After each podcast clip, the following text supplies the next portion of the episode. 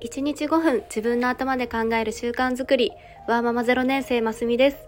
えー、この番組では共働きアラサー会社員のキャリア形成をメインに読書から得た知見や日々の学びをアウトプットしています、えー、毎日配信していますのでよかったらフォローをお願いします。いかがお過ごしでしょうか？えー、今日はタイトル通り妻の取説ということでパートナーシップをテーマにお話をしたいと思います。のよく女性は解決策は求めていないからあのただただ今日あった話に共感してほしいとかって言われますよね。えー、今日はの脳科学から見た男女の受け取り方の違いの話をしたいと思います。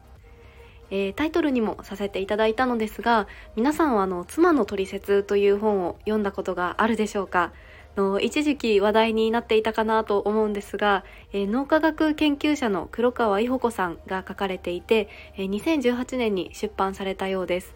で女性脳の仕組みを知って戦略を立てようっていうあの主に夫に向けた妻の取扱説明書だそうです。でこれが妻側から見てもあの非常に面白くって 今日はその一部として2つあの事例をご紹介したいと思います。えー、男女の受け取り方の違い一つ目です、えー、妻を絶望させるセリフというのがあってでそれが、えー、おかずこれだけです。おかずこれだけ？って。これを聞いてどう受け取りましたか？で夫はあの自分が食べるご飯の量に対しておかずの塩梅を先に測るために聞いているんだそうです。ででもこれ女性からするともうこの一言でたったこれしかないの？っていう風に聞こえるそうです。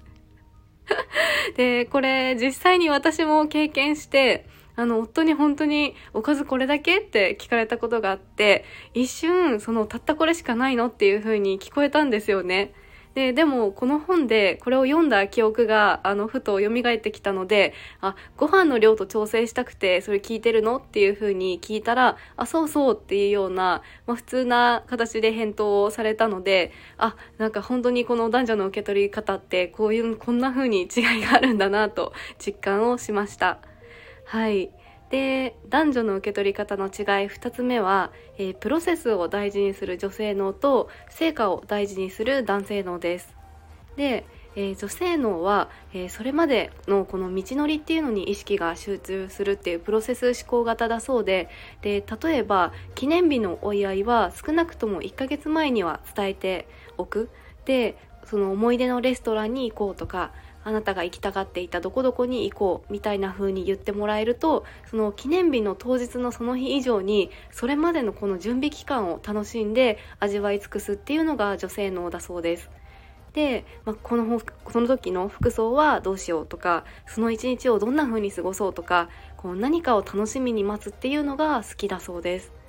でただここで成果主義の男性がサプライズで今日はあなたの誕生日だからっていう予告もなしにすごくいいレストランとかに連れて行かれてしまうとあ私はその場に合う服装を選べなかったとかあれこれこう考えるこの楽しみをなくされてしまったっていう風に感じるそうです。はい。いかがでしょうか？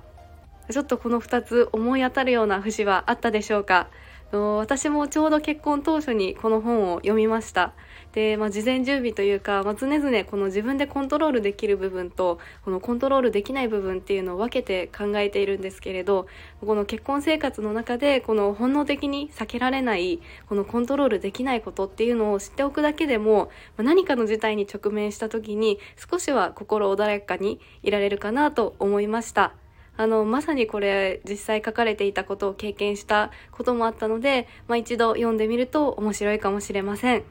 またあの機会があればぜひご紹介したいと思います。えー、では今日のお話があるあるとかのうちはないかなと思われた方もいいねボタンやあのフォローしていただけると嬉しいです。ではお聴きくださり本当にありがとうございました。それではまた明日の放送でお会いしましょう。